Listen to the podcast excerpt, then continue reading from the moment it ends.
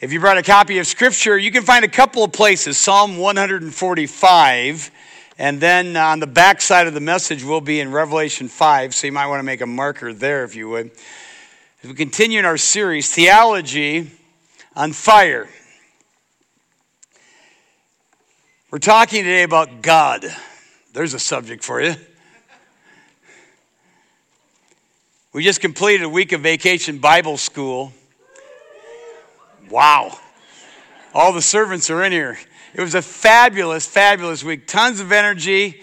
And I mean, at the end of the, the second from last night, I, it, I was just spent. I mean, my body was tired, my voice was shot. And uh, I just wanted to go home. Except I had a couple of kids that wanted to talk. And uh, one had a confession to make. The other, a question. And the question she had was very simple, but very powerful. Very sincerely, she asked, How can I know that God exists? While Scripture and experience affirm that we naturally believe God exists, right? The fool has said in his heart, There's what? There's no God, right? We naturally believe that the heavens declare Romans 1. There are lots of passages that affirm that it's natural for us to believe in the existence of God. But the deniers that are out there, via the, uh, the existence of evil and the near universal acceptance of the theory of evolution, have successfully twisted the minds of both young and old, and perhaps some of you. But for us who believe, God's existence eventually has to be accepted by faith. And while outsiders are looking into our lives who know God, they are looking at us in our trials to see if our faith is in operation, and it needs to be. Someone has said the gospel story needs to be seen as attractive before it will be considered as true. The writer of Hebrews made this declaration without faith, it's impossible to please him. That is God. For he who comes to God must believe what we're supposed to believe that he is, that he exists, and that he is the rewarder of those who diligently seek him. Now, this thought I'm about to give you, I'm going to run through the entire message. Because I think one of the greatest problems that we have, those of you who don't know God, and even those of you who do oftentimes, is the way we view God. I've heard it said that God made man in his own image, and man returned the favor. Our tendency is to bring God down to our level our experience, and thus our limitations. We, without intending to do so, then create a, a, a virtual caricature of God in our minds. And in fact, by the way, God told us as much that that's what we do. In Psalm 50, when he says, You thought I was exactly like you. Have you ever read that? That's God talking to us. God says that when we bring him down to our own image. Luther said to his theological adversary Erasmus, he said, Your thoughts of God are too human. What a rebuke. Now we know that God created man in his own image, right? The Bible teaches that. It's very clear. As such, we are distinct. Listen to this. As such, we are distinct from everything else God has created, including the animal world.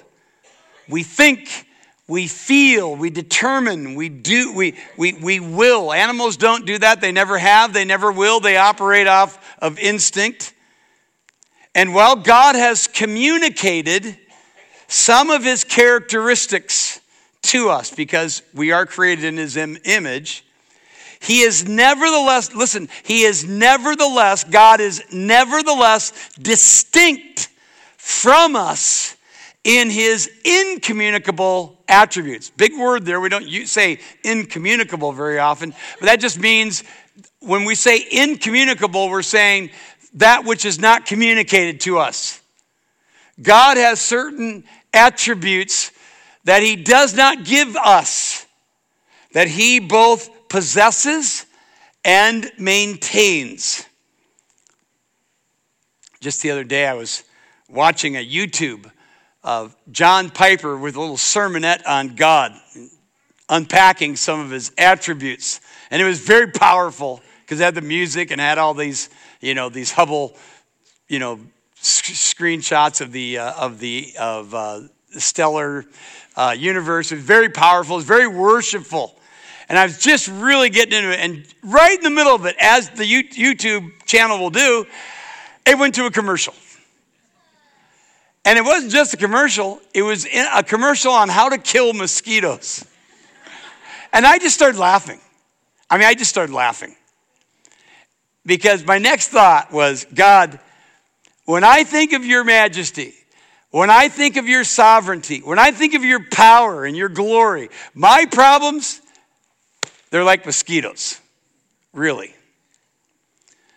So while this, there's no way, even in a couple of weeks, in which we're, we're going to be able to cover all of God's attributes, much less the depth of them. God is. That's what we're talking about here. God is. And I want you to know, first and foremost, God is great. He's great. You're at, in the Psalm, 145th Psalm, you see the third verse where it says, Great is the Lord and greatly to be praised. His greatness is unsearchable. One generation will praise your works to another and declare your mighty acts. I will. Now, David says, I will meditate on your glorious splendor of your majesty and on your wondrous works. He says, I, I, he says, then he goes, I will meditate, they shall speak of the might of your awesome deeds, and I personally will declare your greatness. God is great. Adam Ramsey, in his book Truth on Fire, which we make no apology for the sermon series coming off of that, it's a great book. You ought to get it, you ought to read it. Has said this Nobody who catches even the faintest glimpse of this God walks away with a swagger, walks up to him with a swagger, rather, or away from him with a yawn. The 139th Psalm is one of those psalms that, that just put the omnis of God on display. I love it. You know, that God is omniscient, that he is omnipresent, and that he is omnipotent. Omni means all. And we talk about God being, his greatness is on display. We, we talk about God's omniscience, and right out of the chute, it does that. Uh, David acknowledges, Lord, you have searched me and known me. Just a bare nosed fact. You know my sitting down, my rising up. There's not a word on my tongue that you don't know altogether. You've, you've hedged me behind before. All my thoughts are known to you. Such knowledge is too wonderful for me. It is high. I cannot attain unto it. God is omniscient. He knows everything about us. And because that is true, listen, because that is true, God never second guesses himself with you or anyone else. And even more encouraging, take this to heart. He will never misunderstand you. He will never misinterpret you. Throughout my years of living for Jesus, I've had a, a, a, handful of encounters where I've been at loggerheads with individuals. And we just couldn't come to you know we just couldn't come to figure out what we should do in this. And it's very discouraging sometimes because i'm certain this individual has misunderstood me. Have you ever been there? But i'm just as certain he's thinking he don't understand me listen god will never misunderstand you god will never misinterpret you because he's omniscient and that should encourage you he's omnipresent where shall I flee from your spirit? Where shall I go from your presence? Psalm 139, verses 7 through 10. If I make my bed in heaven, well, you're there. If I go down to the depths of hell, you're there. If I take the wings of the morning and dwell in the uttermost parts of the earth, even there your hand will lead me, your right hand, and so on. God is everywhere but hell. But make no mistake, Satan is not the God of hell. God is the God of hell. He's just not there. And it's the very absence of God in hell that's going to make hell hell for those who go there. He is omnipresent. And he's omnipotent. He's all powerful. There's nothing God cannot do. You remember the uh, you remember the, the maiden that Gabriel shows up and says to her, he says to Mary, You're going to you're going to give birth to the Son of God, the Son of the highest. She's incredulous. She says, How can this be? I've never known a man. And the angel said, Listen, I mean, the power of the Almighty is going to come upon you, and yada yada. And then he says, Remember, with God, nothing is what? Nothing's impossible. But my favorite passage, I think, on, on the omnipotence of God to kind of tattoo us with it is, is Job. You know, here's Job. He's, he's hurting from head to toe, literally, and his friends pretty much gave up being really beneficial to him after about a week. But they're still sort of yapping at him. And Job is really at the end of his tether, he, he demands an audience with God, which is wow demanding an audience with God? He basically does. He wants to be able to make his case before God. And so in Job 38, God shows up in a whirlwind. God shows up, and when he does so, he reveals himself to Job in a dazzling display of his omnipotence. Starts talking about the constellations that he that he hurled into being. And he keeps asking the question, Where were you when I did this, Job? Where were you? Were you there? rhetorical question. Of course he wasn't. And the result was that Job repents in sackcloth and ashes and puts his hand over his mouth. I can't even talk back here. How great is God? He's great enough to be omniscient, omnipresent, omnipotent, know everything about you, know everything about me, and still love me, right? Still love you. So back to the 139 Psalm. I love this. My favorite thing about this.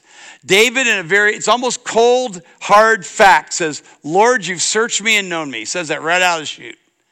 But he ends by praying this Search me, O God, and know my what? Know my heart. Try me and know my anxious thoughts. See if there's anything wicked in me and lead me in the way everlasting. I love this because on the bookends of Psalm 139, you have the cold hearted fact about God knowing you. And on the other side, God, I invite it.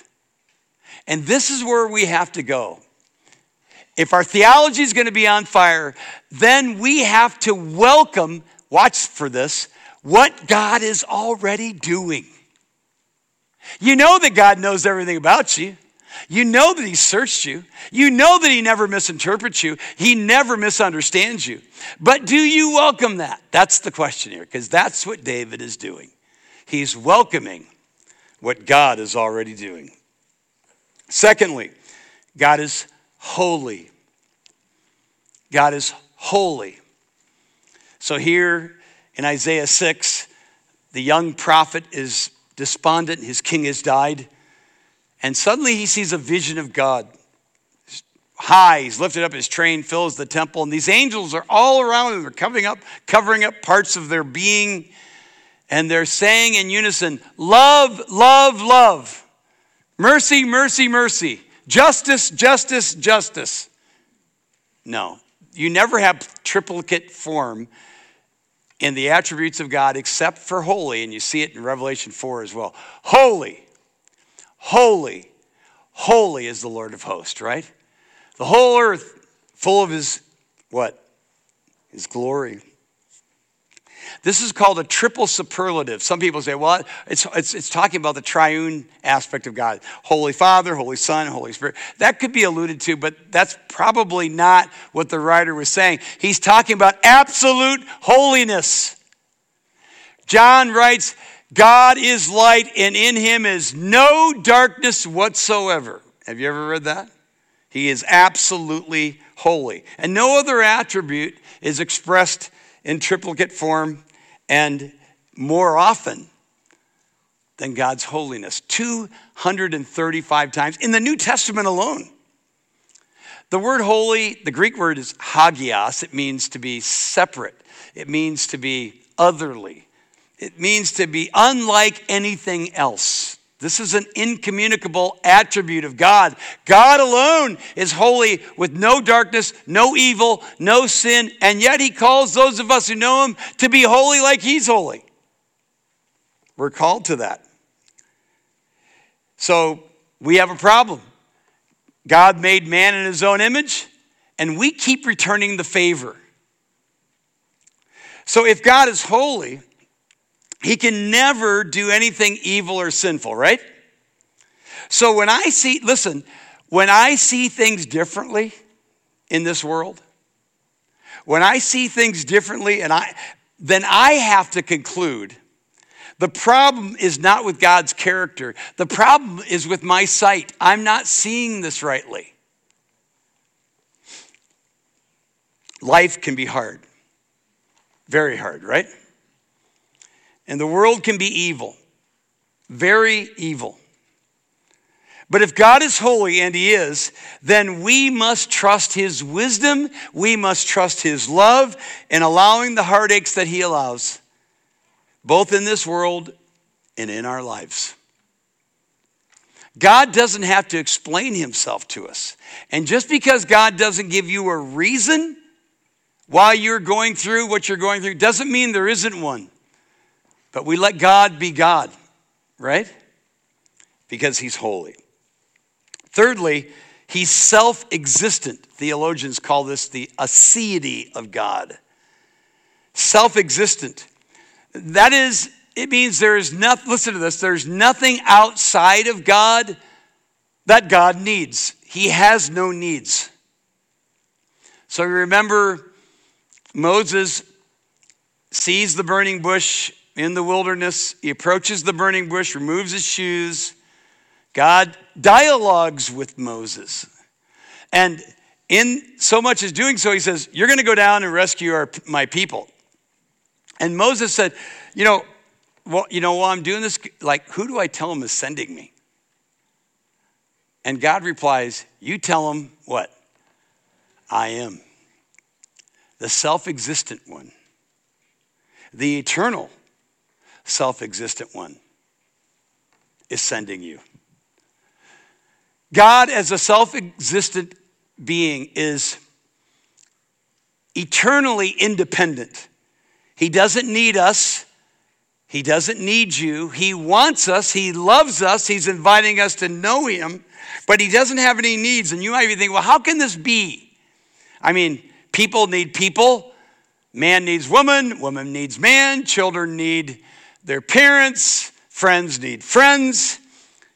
But I would remind you that God made man in his own image, and we keep returning the favor. Whenever we bring God down to our level, we assume he has the same limitations, the same needs that you and I have. That's a wrong assumption. Don't be thinking that way. I mean, God came down to our level through his son Jesus. That should be enough. Amen. And even in the same psalm I alluded to earlier, God makes this comment. He said, You know, if I was hungry, I wouldn't be asking you. Why? Because he doesn't have any needs. And the gods of yesteryear and in some countries still going, the very sacrifices are the way in which they feed the need of the God. Not the case with our God. Fourthly, is all sustaining. He's all sustaining. And I don't think you can improve on what the Apostle Paul said, referring to Jesus, when he said that in him, that is in Christ, all things, the old version says consist, but it means to bind or holds together. All things hold together in Christ. And the writer of Hebrews in chapter 1, verse 3 said essentially the same thing that, that Jesus upholds all things by the word of his power. by his omnipotence.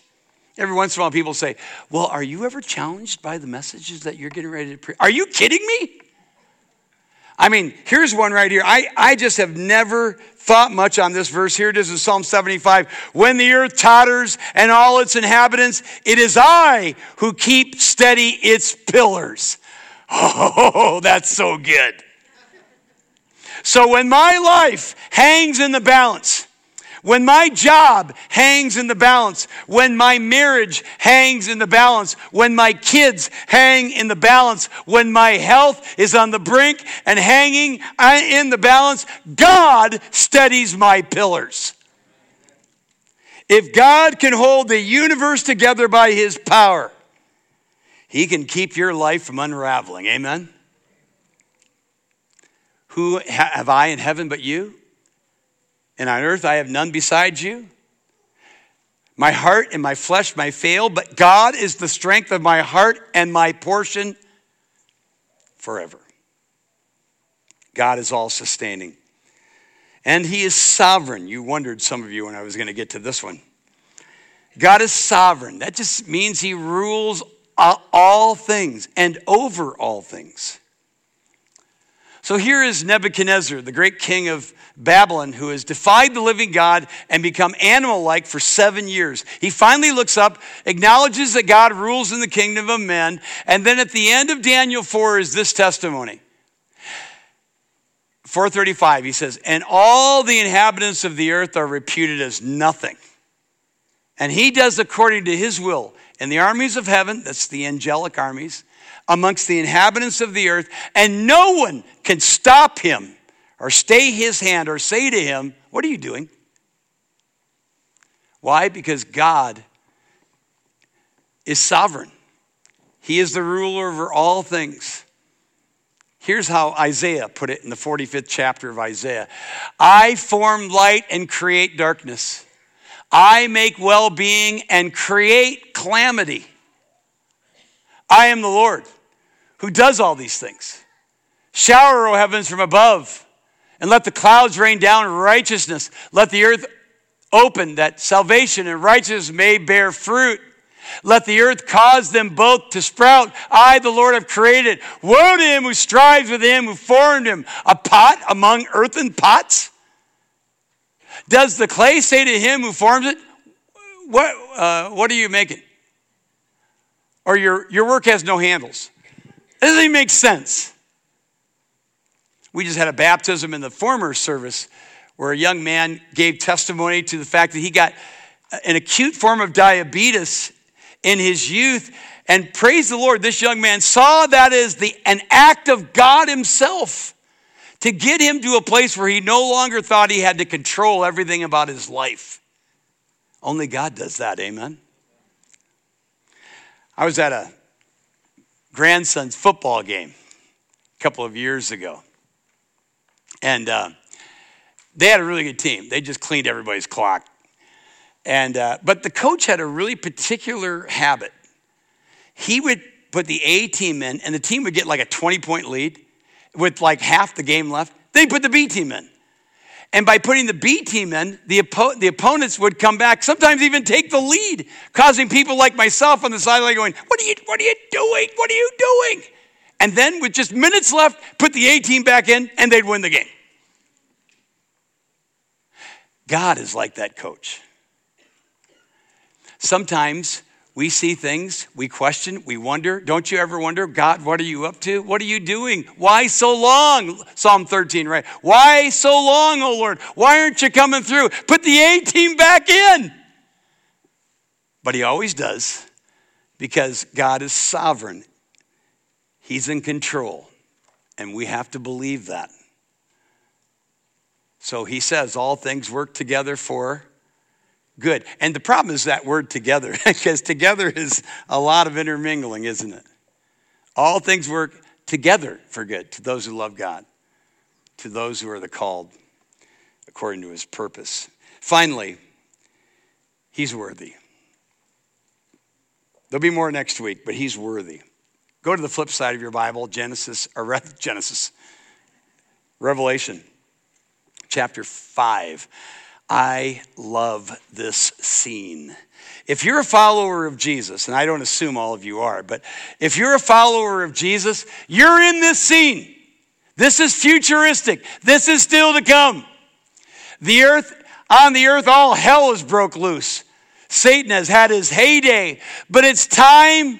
It's time for God to reclaim the earth. He's holding in his hand in Revelation 5 the title deed to the earth.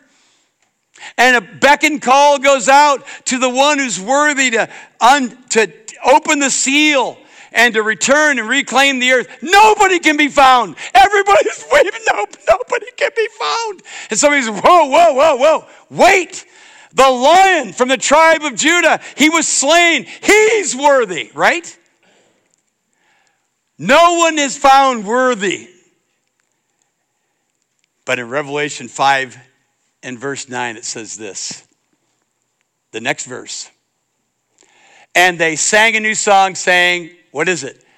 Worthy are you to take the scroll and open its seals. For you were slain, and by your blood you ransomed people for God from every tribe and language and people and nation. Glory, hallelujah. That's Jesus. And we've got to get to a place in our life here on earth because this is what we're going to be doing if we know Him in eternity, singing glory and worthiness to Him. You are worthy. But you ought to start now practicing. And God will break you if you don't. He broke me, and it was only 13 years ago. A lot of you have heard the story. I had a son that was off the chain, doing horrible things. So much of what I valued and so much of what I identified with was hanging in the balance. And I lie in bed one night, weeping, crying out to God to rescue my son.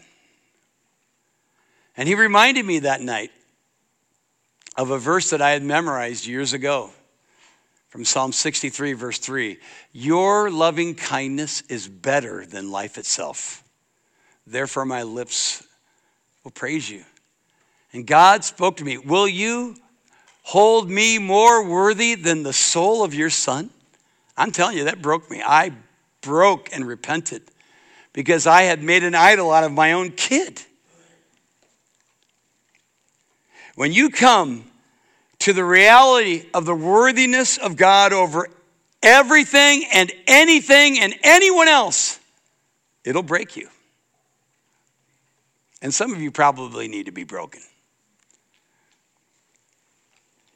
God is God, and we have so many more attributes to cover. One of my favorites is the fact that he's immutable. He never changes. I am the Lord, I don't change. God never changes. He never becomes anything. He never improves. He doesn't have a learning curve. There is one exception on the change scale, and that is when he became a man. The eternal, immutable God purposely mutated. And while we're not called to bring him down to our level, he came down in the person of his son and did what he had never been before became human, subject to change physically, mentally, emotionally, and yet never gave up the essence that he was God. And why would he do that?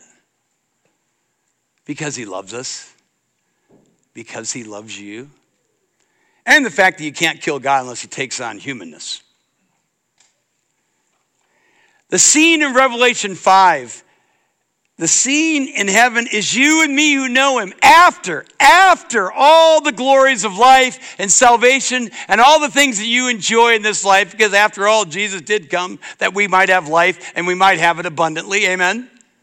I like life. I like living. I like the joys. This is after all of that, but it's also after all the hurts, all the sorrows, all the cancer, all the struggles, all the divorces, all the losses, all the tears. This is us. We're standing there. And what are we doing? What are we doing? Look, Look at what we're doing. We're singing with loud voices. Say it together. Worthy is the Lamb who was slain to receive power and wealth and wisdom and might, glory and blessing. Hallelujah. Is it any wonder that Lewis, C.S. Lewis, said that the first two words that will come out of our mouth when we get to heaven will be, Of course. Because he is God. Do you know him? Do you have a relationship with him? Stop dragging God and his character down to your level. He's already come down to our level on his own in the person of Jesus. Some of you need to re- repent of your sin and believe on the Lord Jesus Christ today and have a relationship with him. And for the rest of us here who do know him, exalt him.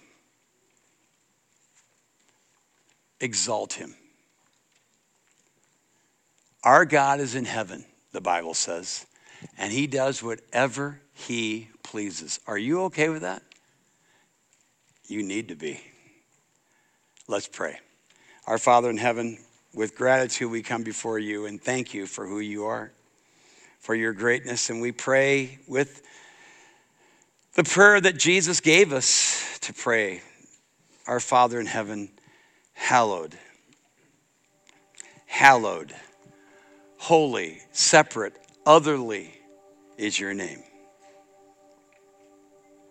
And now we pray, Lord, that you would take those of us who know you deeper into our knowledge of you, more trusting in your love and your wisdom, content to not get all the answers on this side because we, we just won't. But to demonstrate our trust in you so that others might see that and be attracted to you. And then, of course, Lord, we pray for those in this room or watching online who've, who've never really come into a relationship with you you are indeed a caricature in their mind. Would you, Lord, make it clear to them as only you can do that you are God above all things and that you sent Jesus to die and rise for them so that they could have a relationship with you. And then we would all sing, as we will one day, whether we know you or not, will recognize that Jesus Christ is Lord. And those of us who love him will sing, Worthy. He is worthy. He is worthy. And these things we pray in Jesus' name. Amen. Let's stand.